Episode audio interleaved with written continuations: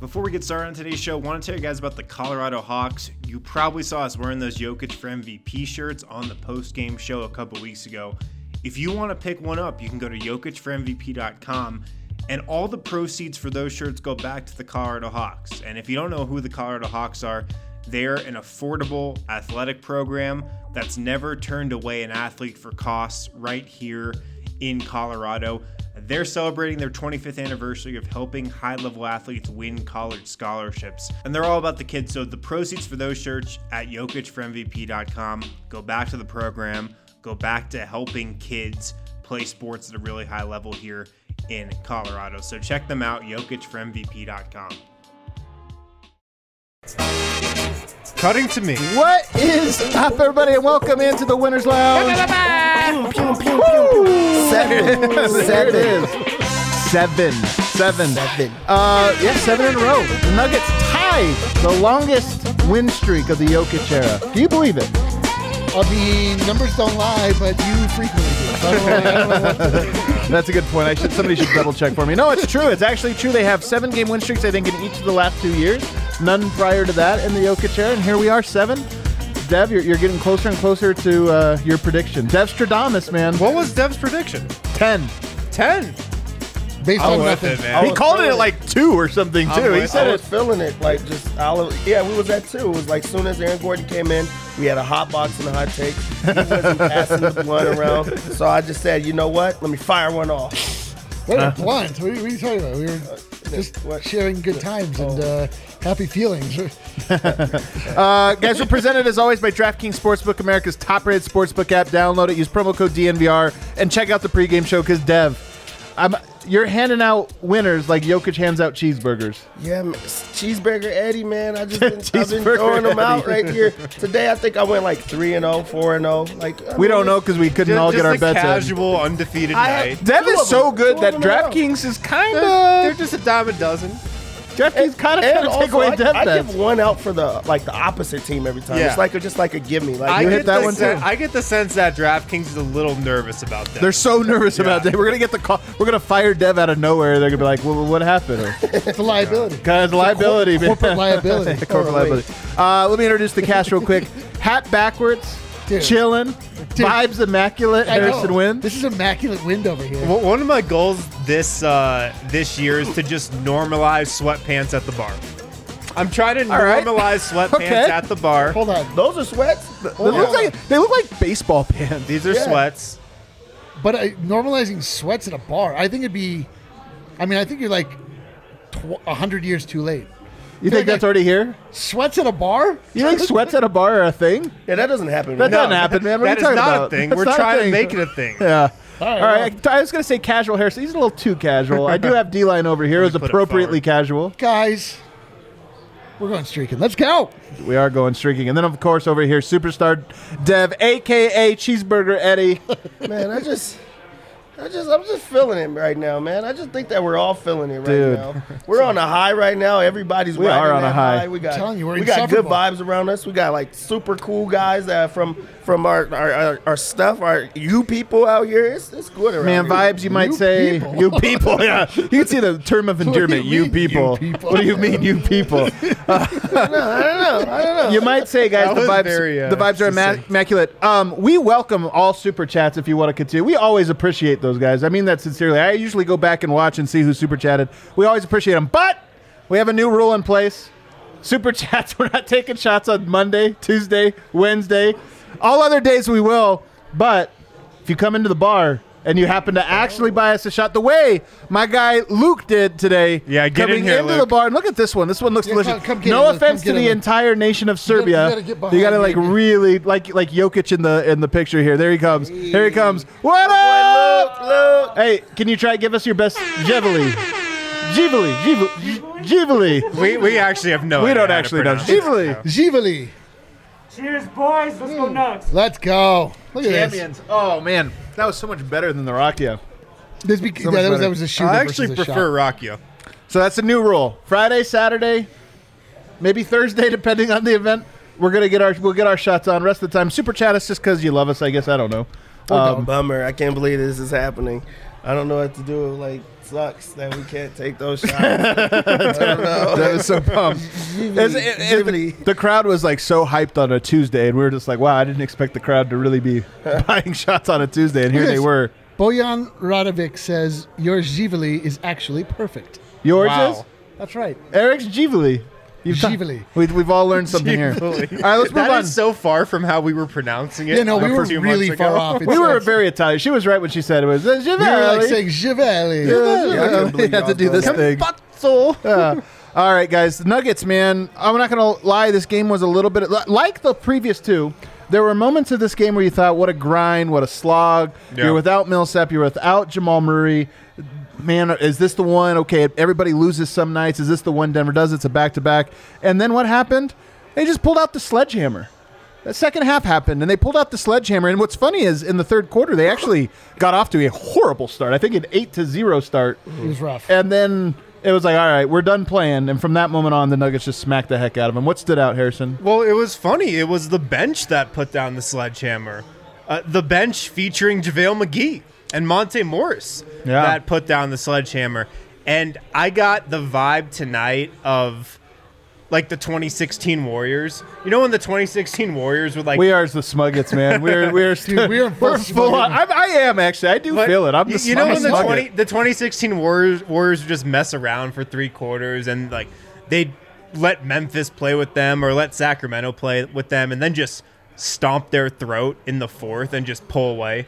That's the vibe I got tonight, except it wasn't the best starting lineup in the league pulling away. It was the bench. Yeah, it was both. To be fair, it was both. That starting unit dropped the 8-0 start, but they also rallied back and like dropped the sledgehammer in the third so much so that Jokic is – I'll have to look up what his numbers were in the third, but they were absolutely ridiculous. Yeah, that's a good point. He did turn it on. He turned it on, and then when the bench came in, they just like gave the final death blow. Yeah. Eric, did tonight remind you more of the 2016 Warriors or the 96 Bulls? Tonight reminded me that Nug Life is dead. Smug Life is here. Smug Life. I can't wait for Smug Life. Whose phone is this? That's mine. Oh, there's four people dead. Right. He throws it at me. Yo, the Nuggets are in a place where it just doesn't matter, man. Like, somebody's going to pick up the slack. Yeah. It was it was very surprising that it came from the bench, not the starting unit. But then when the starting unit came back in, they were like, all right, fine. And they just, like, continued the pummeling. Yeah. It is... Every nugget is good? Every nugget is good. Peak Smug Life. Let's go. I can't wait. Dev, what do you think, man? I mean, are you as impressed with the Nuggets in this one as Harrison appears to be? I'm actually really impressed.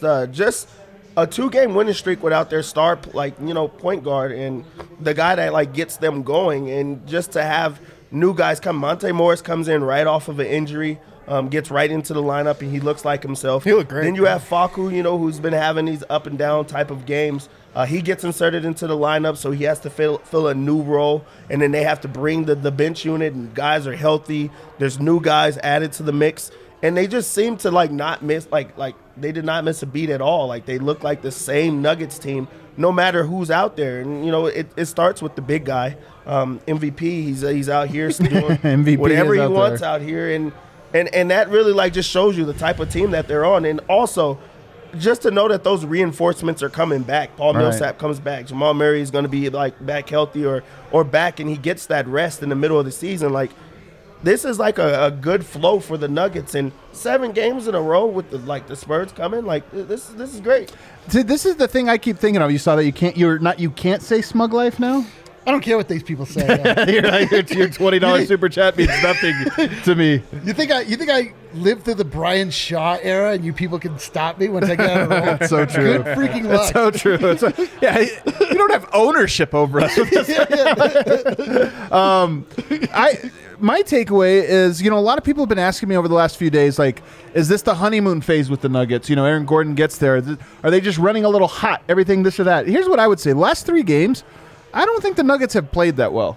They've had pockets where they've played well, and the pockets where they play well are good enough to win against bad teams, not very good teams. We're talking about some bad ones here, but nonetheless, it's pretty impressive that just a little bit of like, all right, guys, third quarter, let's lock in now. Boom, 20-2 run, and like, okay, that's exactly it. Their knockout punch, very strong. I like that they had to face some adversity.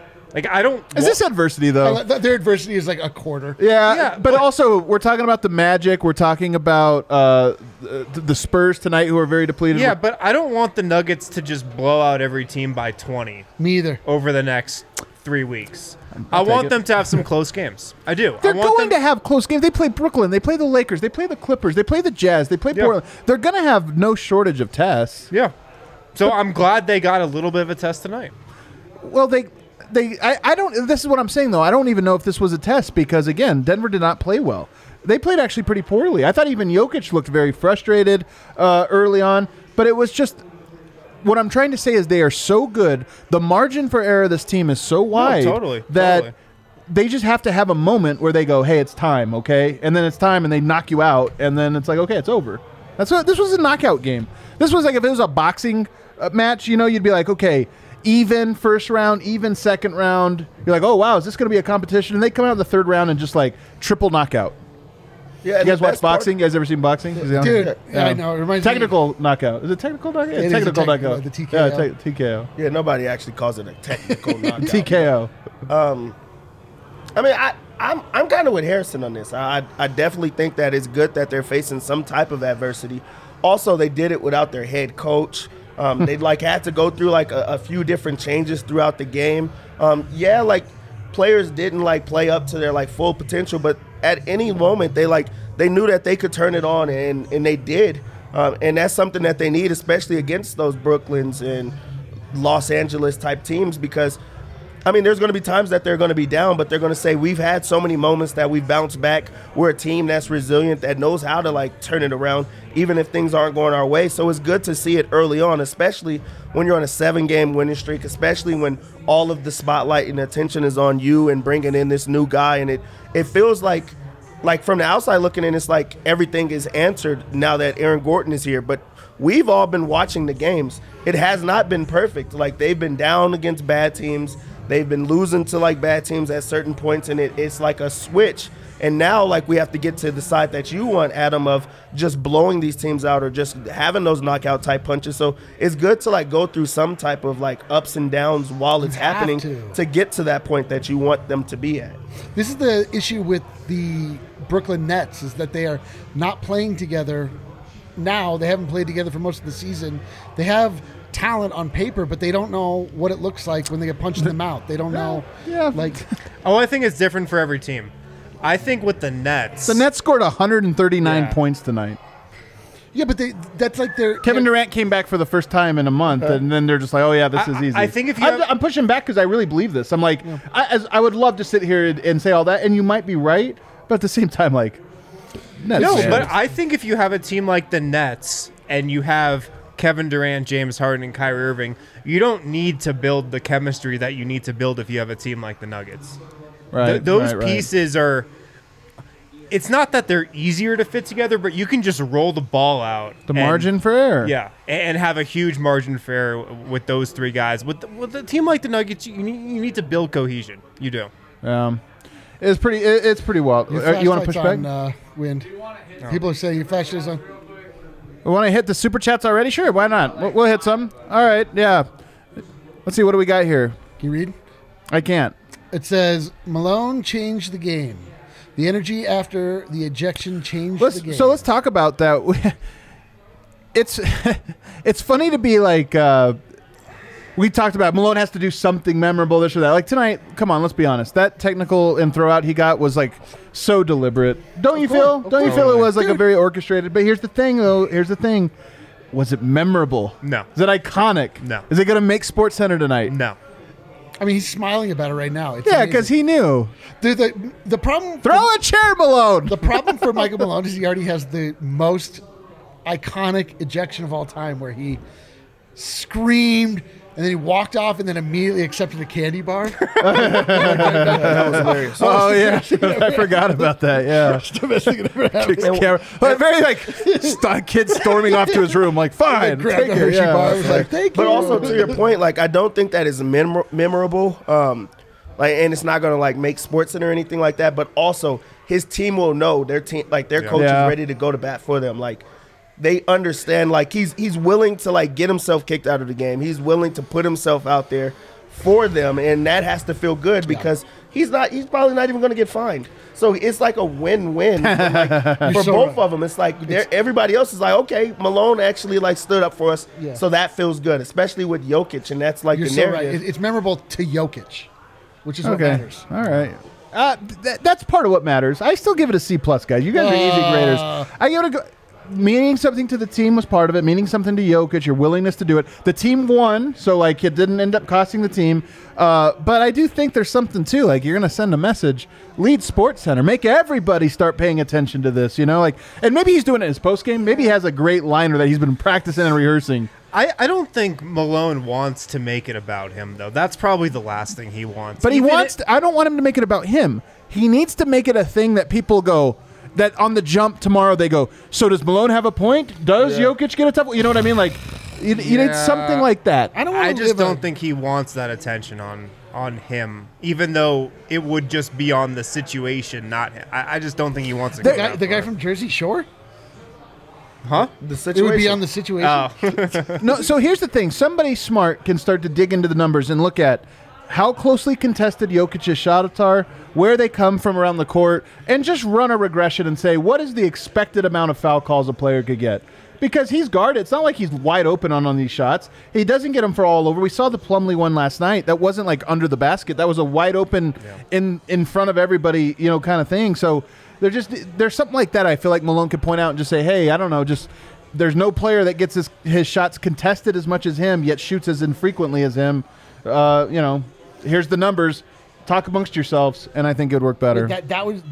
So you either want him to go like, but do it in a funny way. You want him to go nuclear or like prepare a presentation where both. You could do both. You do like a pragmatic explosion. Okay. I'm glad he got the ejection though, because it needed to happen. No. I think it needs to happen because, like, let's be honest, it's been an absolute joke how Nikola Jokic has been officiated this season. And I haven't been on this post game show while he's been on this little current streak of terrible calls that have gone against him. So got 4 free throws tonight.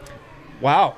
4 free throws tonight. Wow. I mean, no, it's been an absolute joke. The guy gets reffed like he's a two-way rookie, not the leading MVP candidate who's having a historical offensive season. It's a complete joke. So I'm glad Michael Malone got ejected tonight. I think Jokic is going to be – he's going to sense that his coach is sticking up for him, and it needed to happen. Look, he needed to send a little bit of a message because – it's ridiculous. It's absolutely ridiculous how he's been officiated this year. It just is. Yeah, Francisco points out then after the prior Super Chat, he almost ran away with the ball. I was hoping he would take the ball. I was like, take the ball. I was hoping he would take the ball or chuck it into the stands. I did screw that out loud. One of the two. You knew that I was thinking that because I said it with my mouth. Out loud multiple times. Take off with the ball. Yeah. That would have been awesome. Dude, that would have been a memorable. Like, you don't have to throw a chair. You just have to take the ball. If he would have just – or chucked the ball into the stands, he would have gotten fined. If he would have gotten Kyrie. Yeah. Who stood out to you guys tonight, player-wise? I mean, I guess we could talk about Facu. Facu, to me – Facu gets the start tonight. And I actually thought he was not very good early on. Very clunky. Just didn't seem to work. The Nuggets didn't have a very good rhythm. Lo and behold – that flipped immediately. I mean, it's like it really was a two-faced game where you're like, man, Facu, the weak link out there. So all of a sudden, Facu, the MVP. Like, look at this guy going. Yeah. It was a really wild one. So how do you grade him tonight? Well, I think that we weren't watching the same game. Okay. I do not see that switch. I actually thought he was okay to start, and it was horrible for a long, a stretch. And it's not the fact that he was playing horribly. It was how successful the team was when he was not playing that let me know that he was not playing well. Because when he went out is when the Nuggets went on that run in the third quarter. Harrison said it earlier that the bench unit is the ones that got the Nuggets back in the game. Your idea is that Facu's with the bench unit, not tonight. He was with the starters. Right. So as soon as they went to the bench and you have JaVale McGee out there with Monte Morris and everyone else is when the Nuggets actually went on their run and got back in the game. So it wasn't that I seen Facu playing bad or anything, but his absence was so well for the Nuggets and flipped the switch that I'm like, okay, maybe this was not his night. Then I go to look at numbers. He's slinging it, man. He has a -2. Like he was a major. This is what I'm saying. He was a major negative in the first half. You know, with that starting group, and then was a major positive in the third and fourth quarters. Yeah, and that's why I say it flipped. And in the fourth quarter, he came back to life, and they also, it was like they made it a point to try to, like salvage the night. And that's when we started seeing like the good passes and just like being everywhere. He's funny because he starts to feel it, huh? Like those passes, like he does a lot of like regular passes. And once he gets in a rhythm, it's everything is flashy. Once he gets into a rhythm, he can't execute a no-look pass. He has to no-look everything. Yeah, I support it. I support it too. Like, I mean, if you can make him work, and he was making him work tonight. It is like when Facu looks the worst is when he is like somehow a de facto 3-point specialist, because as you point out, he's always wide open because no one will guard him. They want him to shoot the three, so he then shoots very lackluster looking 3-point shot. Facu cannot make any baskets in the NBA. This is the thing with him that I think is going to just determine his ceiling as a player at the NBA level, because he really does have NBA talent in a lot of different areas. He's going to be vulnerable with the switching, can't fix that. He's always going to be undersized. But if he can knock down threes, he's a great offensive weapon. But right now, I think he started 0 of 3 and then goes 2 of 2 down the stretch, and those two pretty much. But it wasn't garbage time. It was garbage time because of him. And then he's open and he like just puts the nails in the coffin with some threes. So this was a great game for him in large part because of that second half.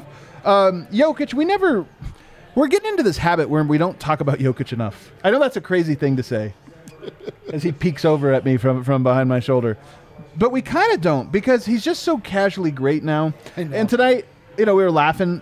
How is he going to miss his triple-double tonight? He was one rebound shy, one assist shy. You knew the timeout was coming to take him out.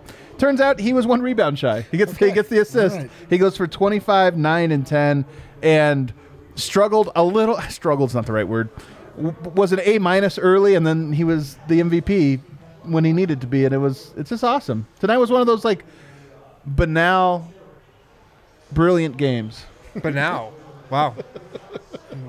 There was a point in the game, so yeah, like you did see like the ups and downs, but there was a point in the game where Jokic like just read everything that was happening to him. The Spurs defense played him really well, and they like gave him so many different looks that it took a while for him to adjust and to read what was happening. But once he started to like see it, you could actually see everything happening and everything operating for him in a different way, and that's when it really did turn around.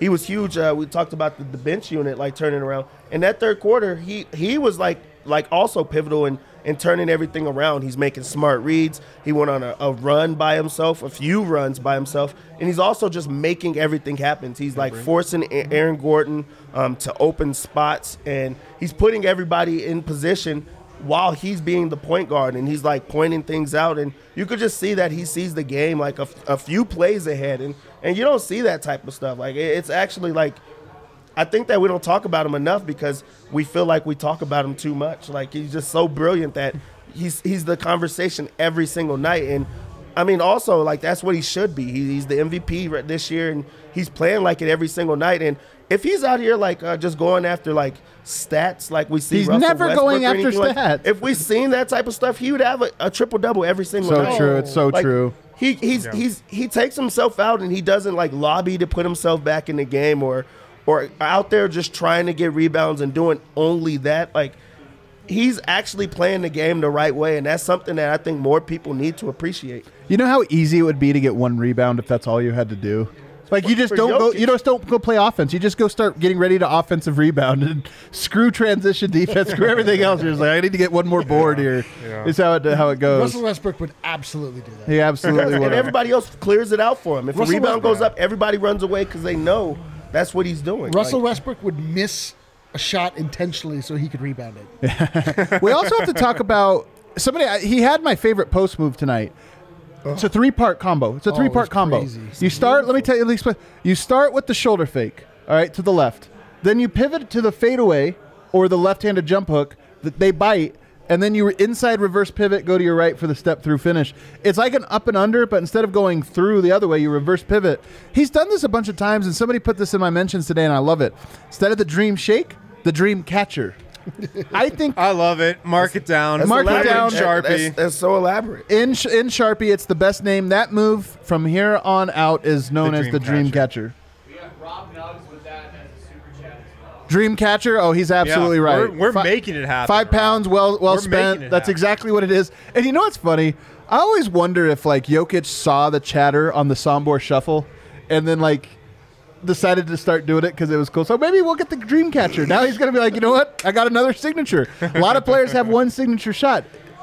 I got two. Dude, everything he never saw more shuffles anymore, really. He does from time to time. Yes, he does. Not with the regularity that he was in It really felt like it was going to be like a thing that happened. In the playoffs, it was like twice a game. He just did it against Vucevic the first time. So it's been maybe 7 or 8 games. I also think that it's a situation. In the playoffs, he was doing it like every night. It's a situation where he's stuck. And I think in the playoffs, he's never like, stuck right now. He was too heavy and like he couldn't get to those spots. So that's a way to create like more space for yourself. Now he's blowing by guys with like dunks and things of that nature. So I think that's why the Serbian shuffle is like going away, because he doesn't have to do anything. He's doing Euros now. Serbian shuffle. What who are you? Who are you? Ryan Rucom? Sombor. Yeah, exactly. I thought you were Serbian. Wow. Dude. What's going on here?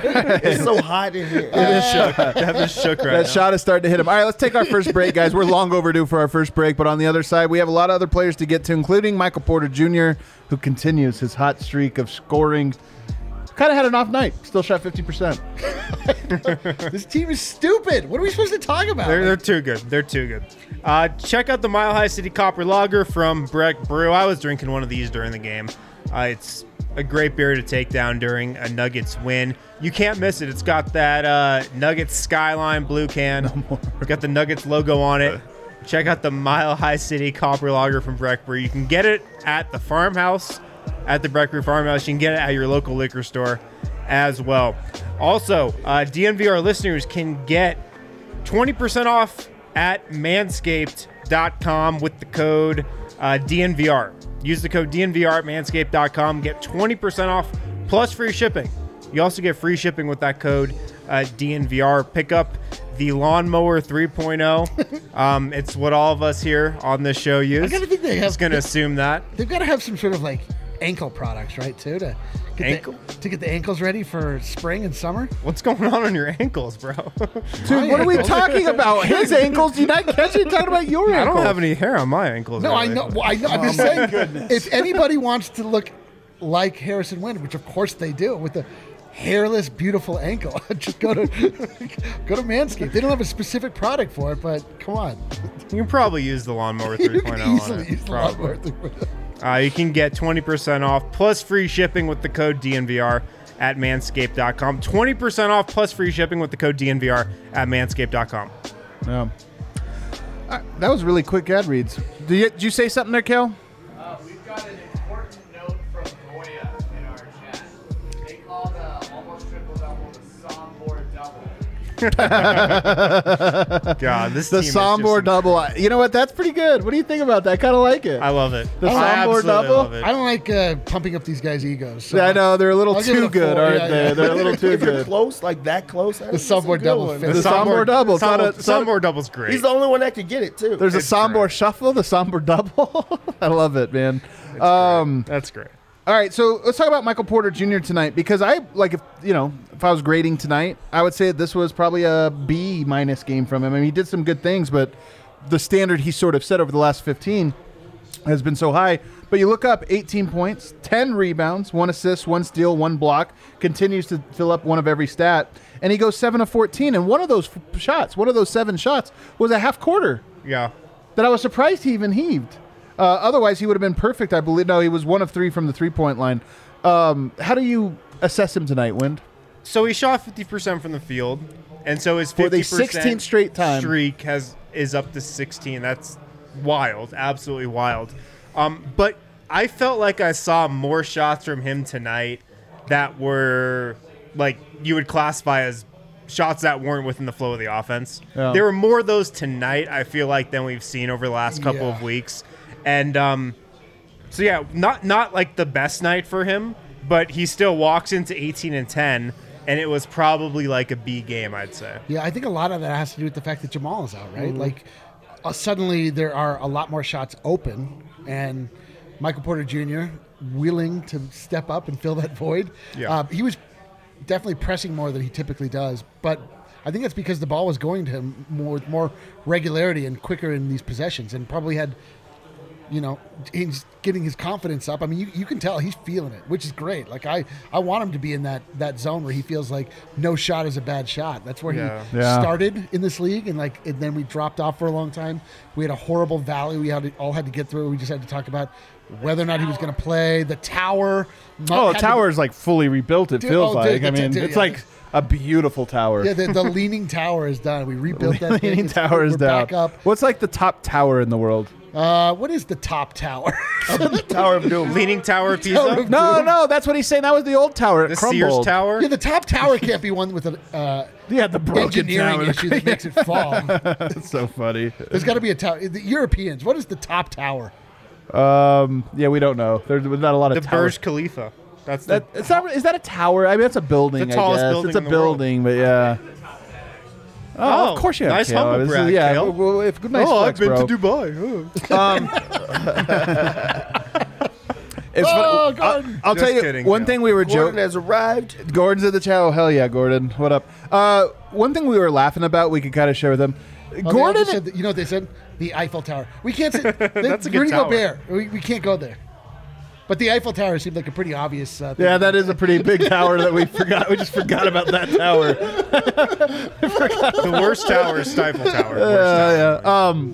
MPJ and Gordon, it's funny that the Twins has kind of been like an unofficial nickname for them, you know, because they really are opposites. That steal that Aaron Gordon had today in the open court, first of all, it happened within 1 second.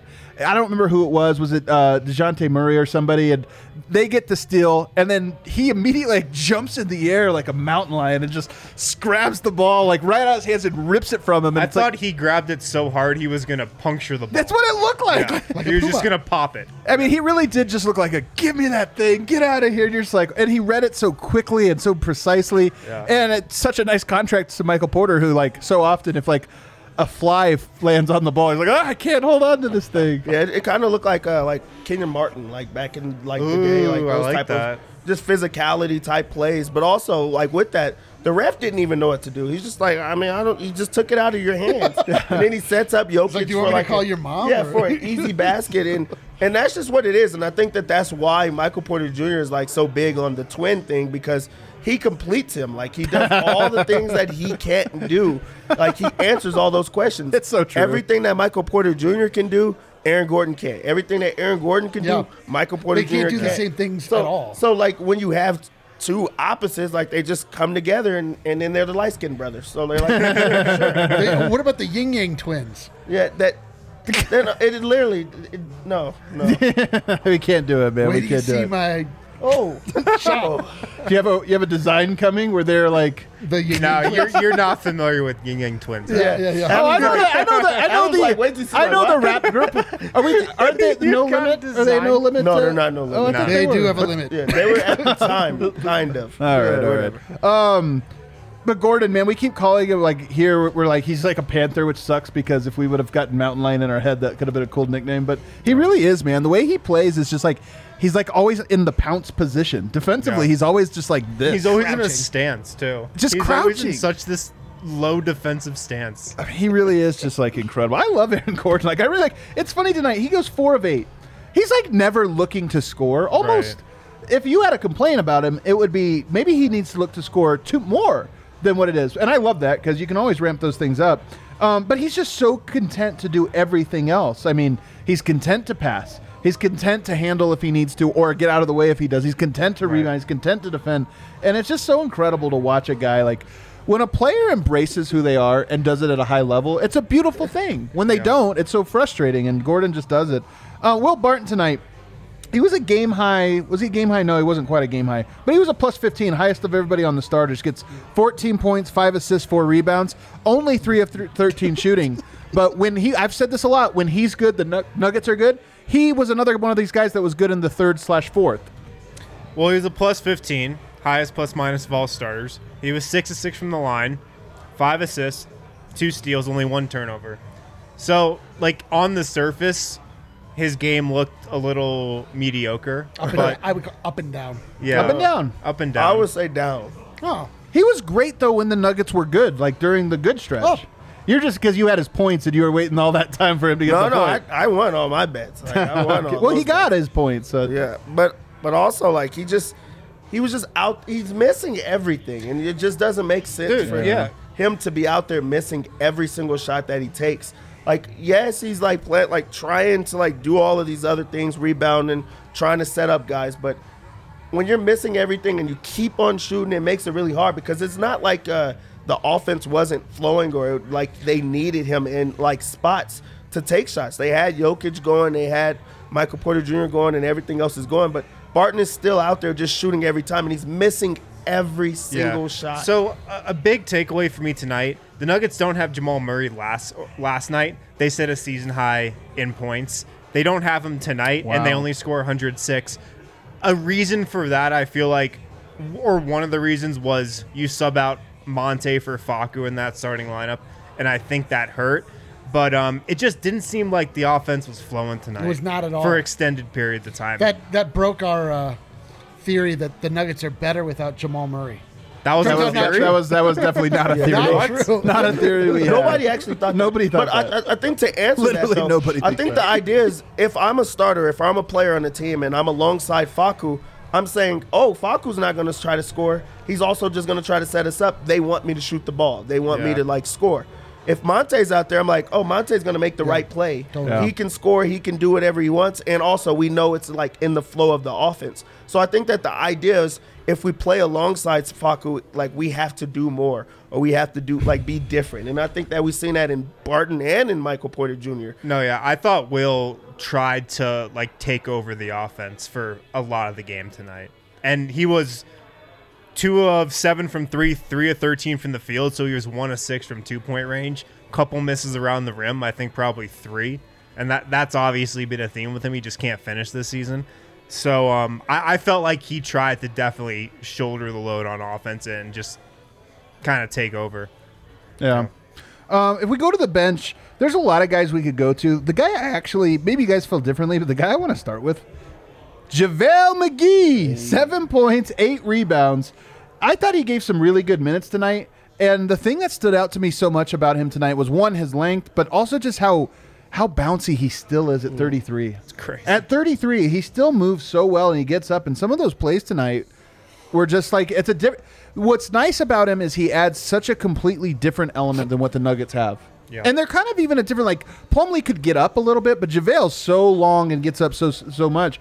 I really do feel like Millsap rested tonight. I was glad that we got to see JaVale McGee for an extended run. I kind of think he's one of the guys.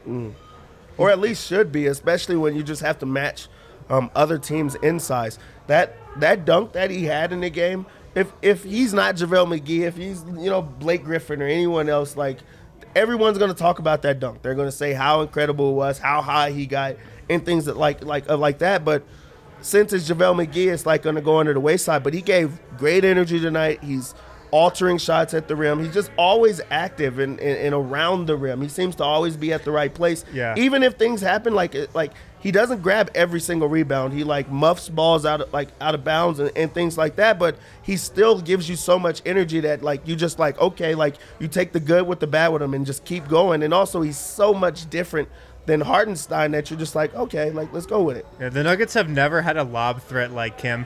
And he's always hanging around by the rim on the offensive end of the floor.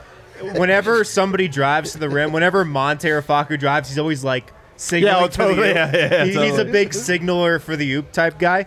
And they had Mason Plumlee, but you couldn't just throw lobs like that to Mason Plumlee. If you could throw a lot, but not. It's a whole other level. Right? It's a whole other level because you can just kind of throw it up anywhere near the rim, and you know JaVale can go get it. Yeah. That was super noticeable. That one block and near run out that Denver had was also super noticeable, but it was a 24-second violation. And then that one finish, that dunk that he had, where he just soared through the lane. And the dude's 33 years old, 7'1" or whatever, and just like he keeps going sky up, man. Still, yeah. He's so mobile. I just love how he just hangs around the rim and is just signaling. Yeah, he did not look encumbered by his acute asthma this night. Your theory is taking a big hit. Well, listen. Small hit. I mean, listen. I don't want to see the man fail. I love JaVale McGee. JaVale McGee is a guy that when we got him the first time, I could not have been more hyped because he was he had the crazy two-ball dunk in the dunk contest. He's pure raw athleticism. You've brought that up twice now on this show. It cracks me up that's a memory you go to. He wasn't even on the Nuggets for that. Yeah. Because it was so shocking on the Wizards.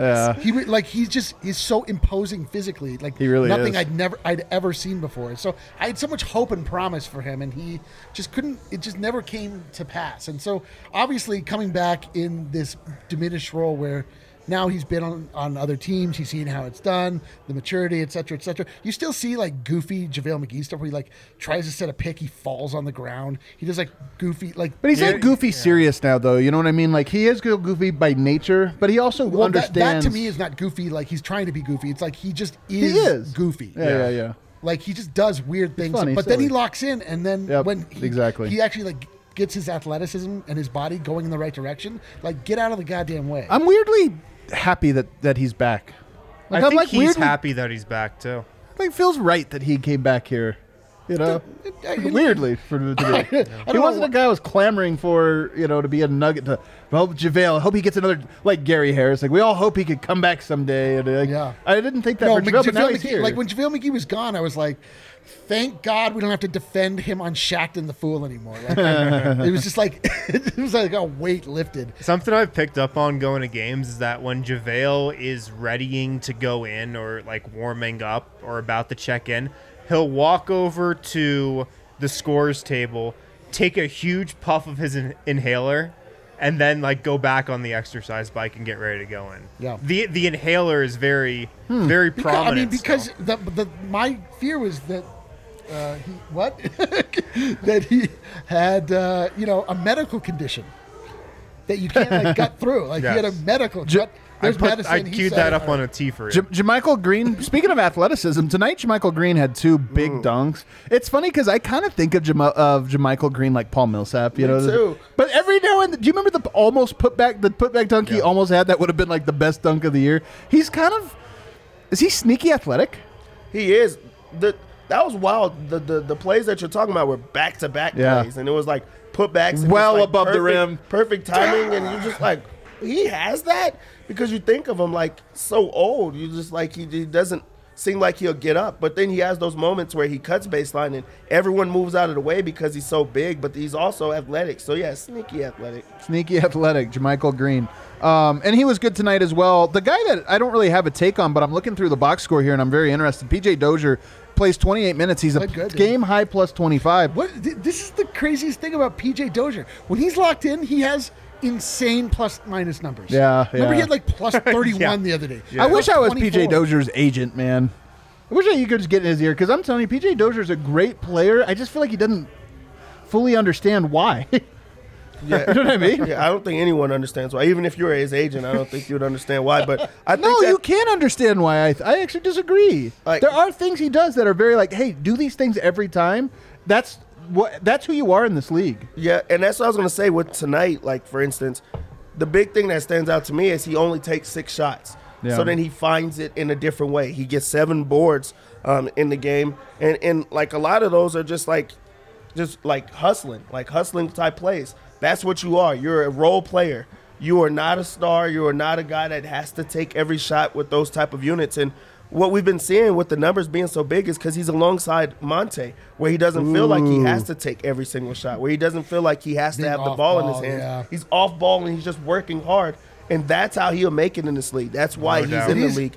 Nobody thinks he's a star besides him. It is pretty amazing, the guard play, and maybe when I say this out loud it'll be obvious, but just the difference it can make in a guard if they are on ball or off ball.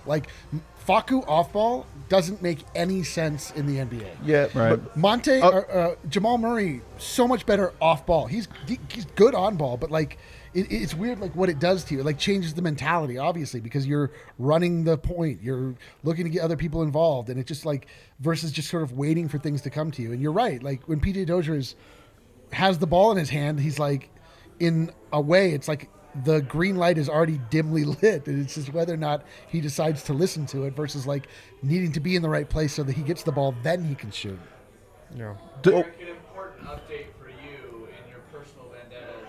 You won because the Nuggets outlasted the Avs. He's Avs and Nuggets. This isn't like... I like them both, but I mean, I'm on this show. And I will talk smack. And AJ made it sound like, you know what? I'll deal with it on Twitter. You'll see. He'll deal with it publicly. The Avs are killing me. I had the three-team Colorado parlay tonight. The Nuggets, the Rockies, and the Avs. The Nuggets won. I'm pretty sure the Rockies won. Yeah, I don't like that the Avs they were up big. I love you would Avs. Think the freaking Stanley Cup favorites could come through, but no. Not tonight. Unbelievable. So looking through the box, the advanced box score here, P.J. Dozier, I see why he was a plus 25 tonight. When he was on the court, the Nuggets, defensive rating of 70. And this is 28 minutes. This isn't like a small section. This is a large section of the game, and he was a 70 defensive rating. JaVale McGee, 74. So those minutes where they were out there together with JaMychal Green, with Campazzo, they were really getting some defense into the game, and that's pretty incredible. Is this the bench lineup that we want to see? Is this the bench lineup we want to see? Well, I will say PJ, JaVale McGee, JaMychal Green. Those four, yes. Those four. I don't know who the other guy is. PJ, Facu is the other guy, I guess. Yeah, I was about to say, but it messes it up because you have Facu who's a starter who shouldn't be. Murray comes back. And then also you have Paul Millsap who they just feel like they have to play. So that throws off the entire – you can't put that group together even though you've been seeing it be successful. Yeah. But maybe a theory from tonight is Facu's got the start. If Jamal Murray is playing, he's obviously starting. And maybe that means like Facu's not in the rotation because they want to try this bench unit out together. Dude, Facu is tough. Just a theory. Oh, he's really tough. It's like because he does things where he drives the lane and makes the looks one way and makes the craziest, I guess what amounts to a pocket pass, like, but it was no look and it was like incredible. And then he also just does things where the people that are his detractors are just vindicated over and over. But he's so talented that, I don't like the idea of him just not playing anymore because it seems like the more he plays, the more he does things. Yeah. Facu is going to be best, I really feel like, in a 5 to 10 minute per game role. I feel like he can be effective at times in that. That's so hard to do. A guy... that's what you have to do. Yeah. You're playing up against a certain type of point guard. You put Facu in for 5 minutes here, 5 minutes there on him, like a Dame blower, to tire him out, to press him full court. That's where Facu, I think, can be used best. I don't even think they're counting Facu's steals anymore.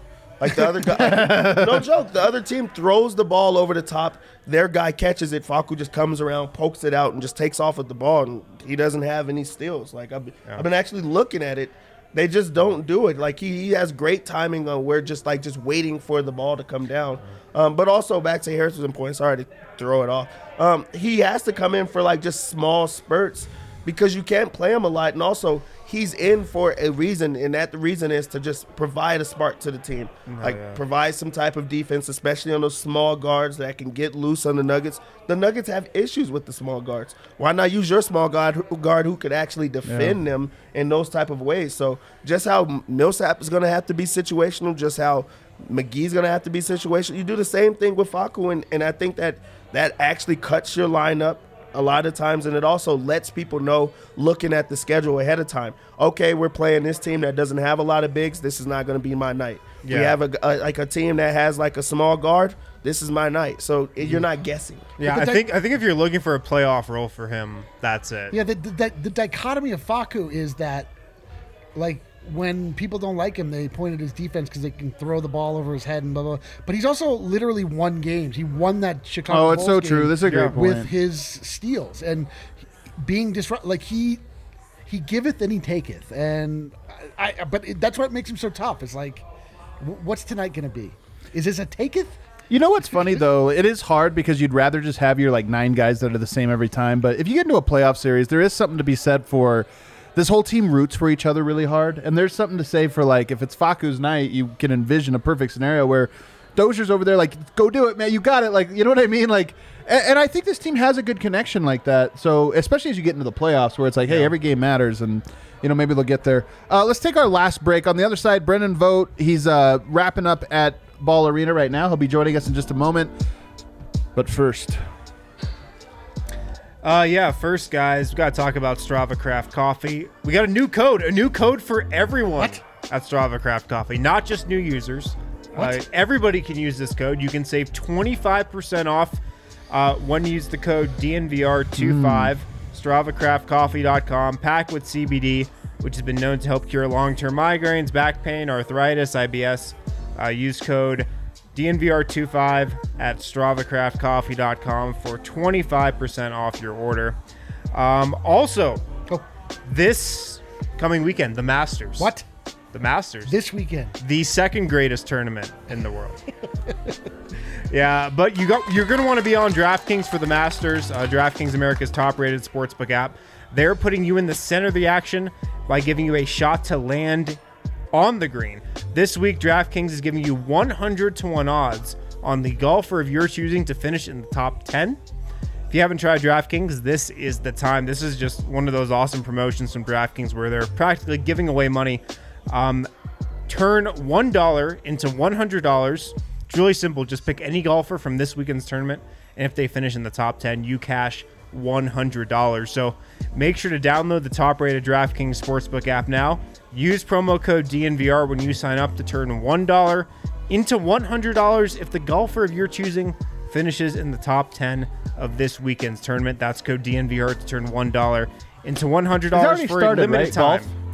Golf really the Masters? Stops. No, but is that what it is? It's the Masters, right? Yeah, but the Masters, big golf guy over here, Adam. The Masters does the Masters happen? That's a tournament. Golf. That's what I'm asking about. I'm asking about Masters. No, it hasn't started yet. When is it? It starts on Thursday, right? Starts on Thursday. That's tomorrow. Yes. All right. That's what I was gonna say. Is tomorrow? Don't have to come to the studio or to the office tomorrow. I'm gonna have some golf on tomorrow because betting on golf is so fun. And it's so fun. I'm telling you, because you get a bet on this exact shot. You don't have to wait. You know, sometimes you make a bet and you're like, I wait for tonight's Nets game or whatever. This one, it's like, par. You know, like you just bet on what he's gonna go here. Then he hits or, you know, the putt like. Miss. Dev is looking at you so disappointed right now. I'm telling you, wait. I'm gonna hit you up tomorrow. I'm gonna be like, turn on the TV. I'm hitting you up tomorrow. I'm hitting you up. We're gonna text each other. There's so many things that you don't realize are cultural until you find yourself in a conversation. You're like, you know what's awesome? Baseball. And then Dev's like, I've literally never been to a game. You're like, this is crazy. This is crazy talk. This is crazy talk. I've been to a game, just to say that I've been to a game. Yeah. No, we're gonna go to a game. But I don't enjoy baseball or golf. They're probably about the same. Well, hey, to be fair, I don't play golf or anything either. But I'm just saying. When we first got DraftKings, there was golf on because it's the pandemic, and I was like, "Let me try this as golf." It was a blast. Also during that time, you'll recall the show. Adam Mars decided after playing WGT, the online game of golf, declared to the world and anyone listening he was going to become amazing at golf. Oh, I am going to become amazing. I am going to become amazing at golf. I went one time.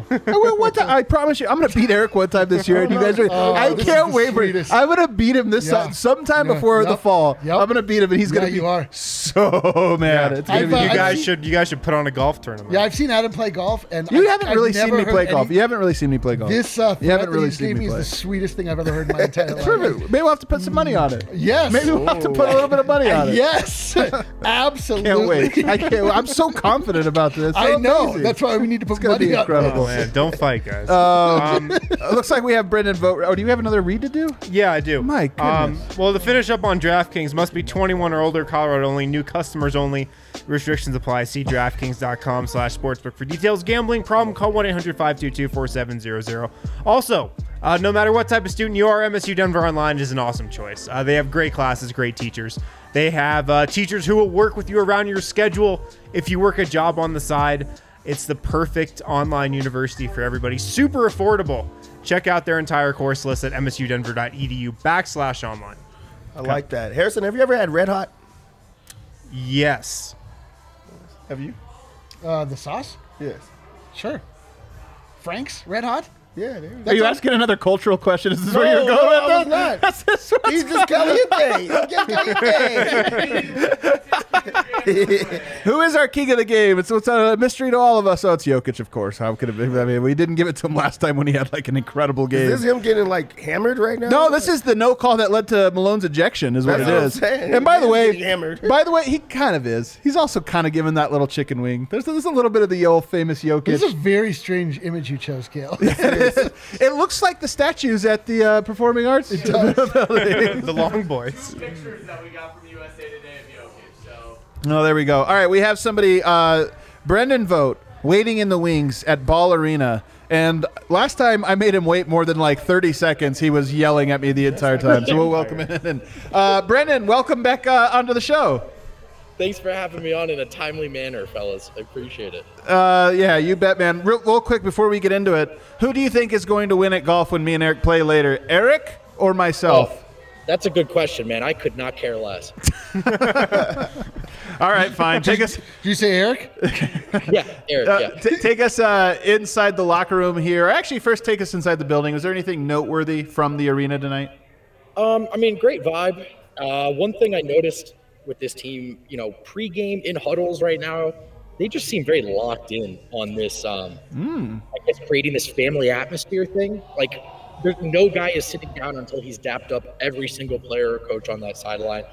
In every huddle, you know, most of the key guys really seem to be engaged. At one point in this game in the third quarter, Paul Millsap spent the entire timeout talking with an official, and I would assume sort of calmly lobbying for a better whistle. There's just a sort of top to bottom focus with this group right now that stood out to me. And don't you think that's meaningful? Like, it's not just that you're observing it. RJ Hampton was interviewed about this very thing and comments on it, that Denver had this incredible culture on the bench and this or that, and Orlando hadn't had that yet. I think what you're pointing out, very important. Look, to me, it's the latest sign in a long line of signs that these guys fully understand where they're at in the timeline, and that the time is now, and that a championship is possible. That just is the attitude that I'm getting. Love that. Okay, that's the rejuvenation, the post-trade deadline rejuvenation I've been talking about. They think they're in it for a championship this year. I love it. Well, they are in it for a championship, for sure. Okay, take us inside the locker room. What did Michael Malone have to say about his ejection? He was not in a great mood. What? Mike Singer tried to joke with him, I think, about letting Wes Unseld coach more often. Malone wasn't feeling it. I thought it was a good joke. But he did, on the ejection, he said, "I'm not going to get into it. All I'll say on that is that it's been brewing for a while."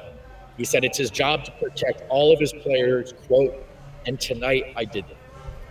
How would you grade the ejection? Scale of 1 to 10. I would give it an 8.5, maybe a 9. Could have thrown a chair. You guys know I would have been in favor of that. Short of that, shy of that, I thought it was great. Like, he didn't just go through the motions. That looked like it really boiled over. And by the way, 2 possessions later, Jokic drew a whistle. Granted, it was on the floor, but it happened. Did you notice he almost stole the ball? He almost took the ball and left. Dude, I wanted him to Kyrie that thing. Me too. So yeah, we all wanted him to. We wanted him to Kyrie it. What else? Moving on, Malone could add 22-8 now on the season when they win the rebounding battle. On the bench, quote, "I thought the bench was really, really good. Shouted everyone out by name." Spent a lot of time on Dozier and McGee. Circled back to hit Dozier again and just really touched on how good the bench was. Thought they looked great. On the fans, he said he knew it was only about 4,000, but man, did those 4,000 make a difference. Thank you to the fans. Keep coming out. And then finally, he said Jokic ran right up to him after the game and said, "Coach, I got your back." Vogt's talking about the fans, how Malone's kind of saying how big of a difference the fans have been making. Can you turn up the monitor a bit? Okay, sweet. Anything else for Malone?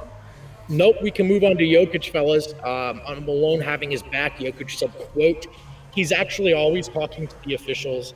We are trying, I think he said, to create a family atmosphere," and just sort of really touched on how everyone has each other's back right now, and he can feel that, and everyone can feel it. On JaVale McGee, he said he was aggressive. He was trying to do the right thing. That was really nice to see. Nice to see a veteran really sort of buying in. And then finally, on the turnovers, there were a lot of turnovers tonight, mostly me, actually, he realized mid-sentence. And then he said that he's fine with that. Quote, I'd rather me make mistakes than someone else, which I thought was an interesting quote. Facundo Campazzo, I'm playing with the starters. Podium game. He got Facundo did? Yeah, wow, baby. Podium game. All right. He said, well, he pointed out it was his second time starting. He's just trying to make good decisions. He knows it's something new for him. When asked if Malone's ejection can provide any energy, he stopped, laughed, and said, a lot. I think that was contagious. We needed the extra energy. I think he's a winner coach that showed up in this situation. Love it. That's awesome. And then to wrap it up, fellas, we got to talk to JaVale McGee. Hell yeah, what a great podium you got, man. You got an A-plus cast of characters. Well, Nick O'Hare hit us up and said, should we get weird tonight? And we were with I love it. Good job, Nick. I did remark how happy Jokic looked when he was walking off the court and just knew he didn't have to do an interview. Yeah. He's like...